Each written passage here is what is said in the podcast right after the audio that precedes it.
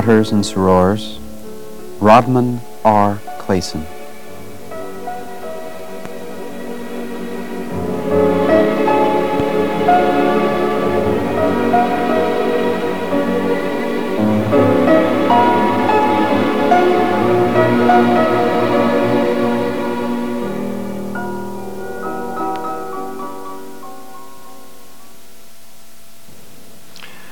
Fathers and sorors, does psychic ability imply spirituality? It must immediately be recognized that the words psychic and spiritual are not synonymous. In a way, you are already spiritual in the sense that your inner self, the real self, the divine self, is very much a part of you, and it is spiritual. Furthermore, you are endowed with the highest divine power and the faculties to use this power. But do you manifest your spirituality? We find the word spiritual defined variously, such as pertaining to that which is sacred, spiritually akin, pure, holy minded, influenced or inspired by that which is divine, that which has to do with the Holy Spirit and thereby affecting the Spirit within us. This, of course, is from Orthodox theology.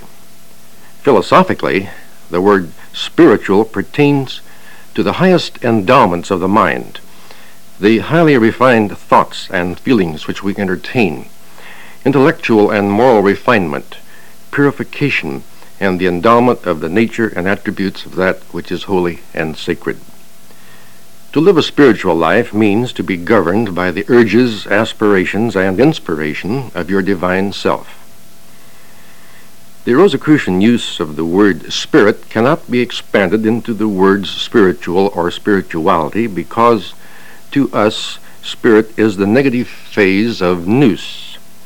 The spirit vibrations make possible your physical body, a chair, a table, in fact, all the physical aspects of the world. The soul force or essence, the real you, the soul personality, must have a physical vehicle for physical manifestation on this plane the manifestations of the essence or vibration of spirit, make material things possible, including your physical body. Let us approach the subject of spirituality from the viewpoint of Rosicrucian idealism. Idealism may be defined as a system of thought and action derived from the ideas of your mind which have to do with the fundamental reality. To us, the fundamental reality is God, the cosmic. As Rosicrucians, we are students of mysticism. In our teachings, we find that the significance of mysticism is to have direct knowledge of God, immediate awareness of relation to God, direct and intimate consciousness of the infinite. In a broad way, we look upon spirituality as a system of idealism, and of course, we give much consideration to the attainment of our ideals. We delve deeply into the nature of things. We delve into the philosophical and metaphysical fields. We look for additional channels by which the absolute and the purpose of the Creator may be revealed to us. In gaining personal power, peace of mind, understanding, and human compassion, we are obliged to relate ourselves to our total environment, to the material world as well as the spiritual, infinite, or immaterial world. In thought and action, we can uphold ideals which exist beyond the values established by the material world. We know that as individuals, we are all part of the underlying reality, that is, mind and soul essence or force, and therefore are intimately related to divine or infinite reality. Our knowledge has taught us that deep within the self, in the inner being which constitutes a segment of this reality, lies the power that is life itself and that motivates all forms of behavior. Within ourselves, we find the connecting link between our objective behavior and the ultimate purpose of the cosmic scheme. In relating ourselves to the purposes of the Creator and the ideals which they represent, we are approaching the mystical concept of being the oneness of all life of all creation and of all purpose, and a conviction of God or the infinite as a final reality. Our imperator has said, A state of spirituality denotes conduct indicative of man's spiritual nature. To live a spiritual life is to be governed by aspirations, urges, and inclinations originating in the divine self, and as expressed by the dictates of conscience, and to use these higher powers of which man is possessed and aware. Now, all of us are striving for spiritual awakening. As students of mysticism, we are seeking an approach, in fact, an embracing of the divine mind. We are seeking to allow it full expression in our mortal being.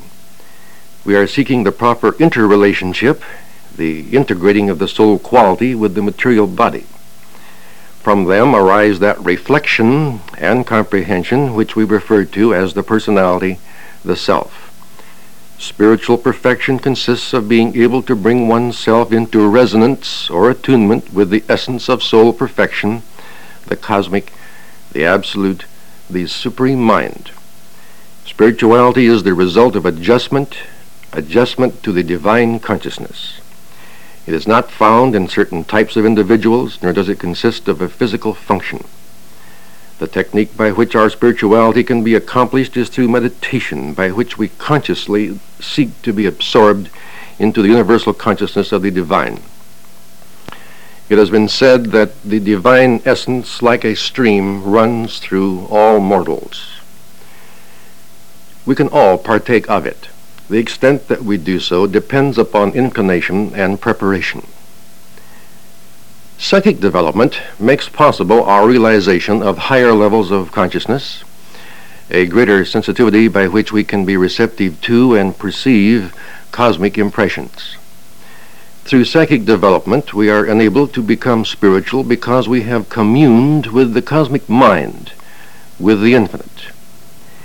If we are ideally mystically adjusted, we will naturally fit into the cosmic scheme and thus manifest the spirituality of our nature. But the fact must be recognized that by simply having a certain amount of psychic ability, we are not spiritual or manifesting spirituality. We will not devote time to defining the word psychic. There is no question that all Rosicrucians have at least a fair knowledge of the meaning of this word and that one's psychic ability is enhanced by the stimulation and further development of psychic glands and centers. We are all psychic, but we are not all necessarily spiritual. A gambler may be psychic. Through intuition and hunches, he may win at cards or pick the winning horse. An outlaw or gunman being sought by the law may intuitively or psychically know that officers are near and use the greatest caution in hiding. In telekinesis, the psychically gifted person seemingly causes chairs, tables, etc. to move about. A person may seemingly be able to make a Ouija board spell out curious sentences. It was said years ago that Dunninger was the world's greatest mind reader. You have undoubtedly read of him. There is no question about his psychic ability. In testing the extrasensory perceptive ability of, of, hundreds of subjects, Dr. Rhine has found that a great many people can successfully transmit or receive impressions of special symbols which he has drawn on cards. You may respond beautifully to suggestion. You may have tremendous willpower and great ability in creative visualization. You may have tremendous success in sending telepathic messages and performing seemingly miraculous feats of magic. At will, you may be able to see auras and past incarnations, but this does not make you spiritual. None of this is indicative of spirituality. All of it is possible because of psychic ability, the use of the faculties of the subjective mind. We use the subjective mind in projection of thought, in absent healing, and in numerous metaphysical and mystical exercises and principles. These psychic abilities are made possible because of the subjective mind, but it is not the subjective mind and its psychic faculties that bring spirituality. This, however, is a step in the right direction. Of course, you readily understand that the scores of exercises and experiments in the monographs are for the purpose of stimulating and developing your psychic faculties. The psychic faculties must be developed so that you are prepared to take the next step which can bring you mystical spirituality. As instructed in the monographs and referred to many times by our imperator, we have levels of consciousness. For simplicity's sake, the order refers to only three levels of consciousness, although in the study of psychology, other levels are identified. As far as we are concerned, the highest level is subconsciousness. The next level is subjectivity, and the third and lower level is objectivity. Our imperator has pointed out that we should not interchange the terms subjective and subconscious. In the Rosicrucian Manual, we find that mind is divided into domains of functioning.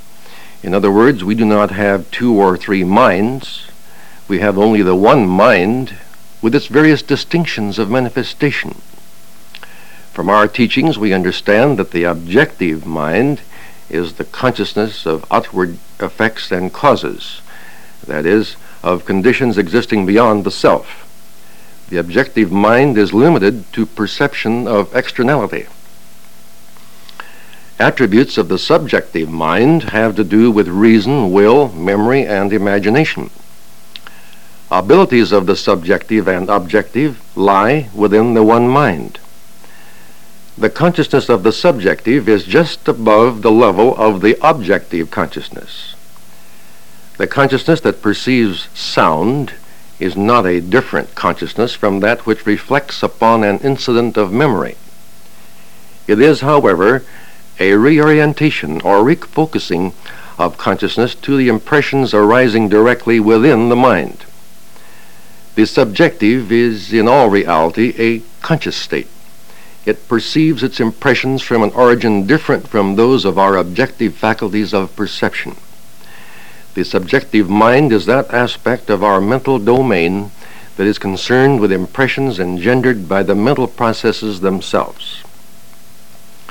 Subconsciousness constitutes those functions of mind of which we are seemingly not conscious. The subconscious is engaged with certain elements, impulses, and sensations which are not intense enough at the time, perhaps, to pass over into the subjective and objective conscious realms. The outer self may not have any awareness of the subconscious. The subconscious is above the level of normal consciousness, yet other functions and processes of the self are aware of its sensations. Our entire being is impregnated with intelligence. This intelligence is divine and has an end which it strives to attain.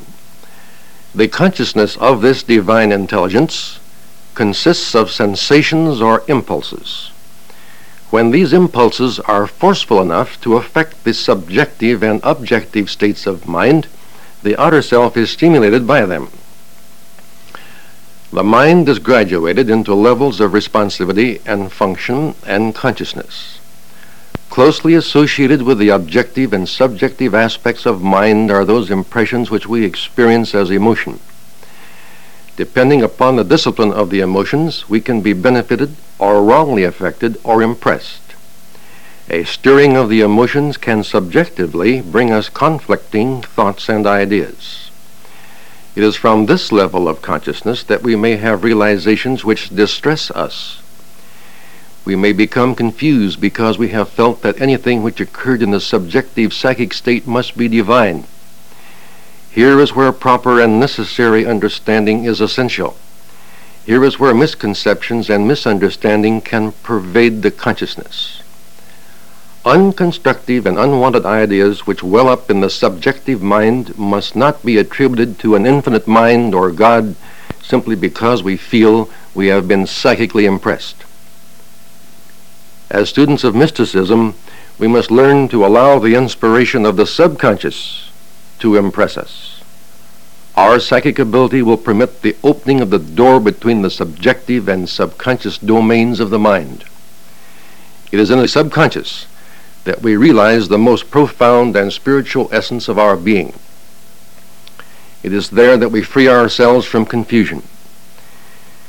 In our meditations, we are obliged to penetrate deeply into the subconscious. we endeavor to commune with the very foundations of self, the absolute mind, the supreme intelligence. Without endeavor and proper preparation, we may advance no further than the subjective consciousness. The subjective mind is not the means for relating your divine self to the absolute intelligence. It is not the channel through which you receive cosmic inspiration.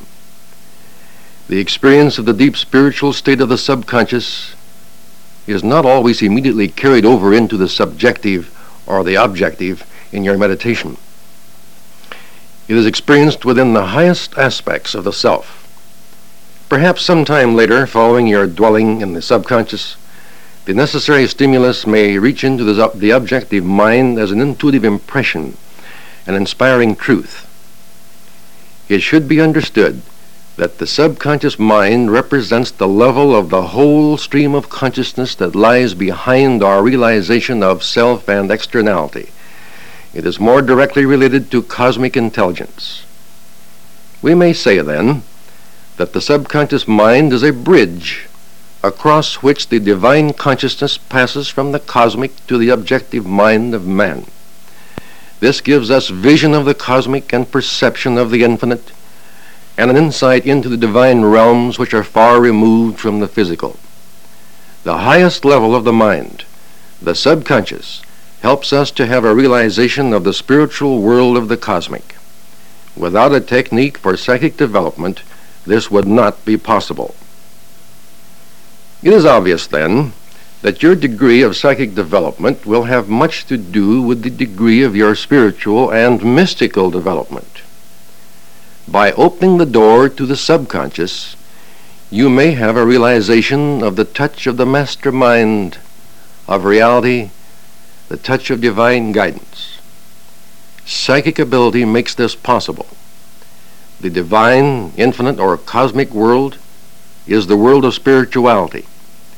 It is our touch with this world through the subconscious mind that makes and brings forth our real spirituality.